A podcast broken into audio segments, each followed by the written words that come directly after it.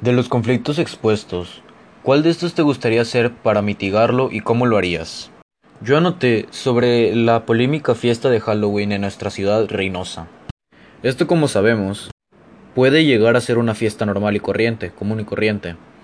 Pero, la diferencia es que estamos en tiempos de pandemia, y esto no debería estar pasando en nuestra sociedad actual, ya que mientras más gente acumulada esté en un espacio demasiado reducido, Puede haber demasiados, demasiados enfermos, y esto no está bien, ya que esas personas no tomaron las debidas precauciones, y debido a esto pueden infectar a otras muchas personas más, ya sea de su familia u otros conocidos que no habían asistido a esa fiesta.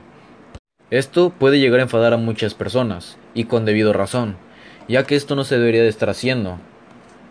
Yo diría que una manera de mitigar esto es que los papás de esos niños o personas que hicieron esa fiesta les pongan más límites y que, se concienticen sobre esta situación actual, ya que la verdad no está haciendo nada grata quedarse en sus casas.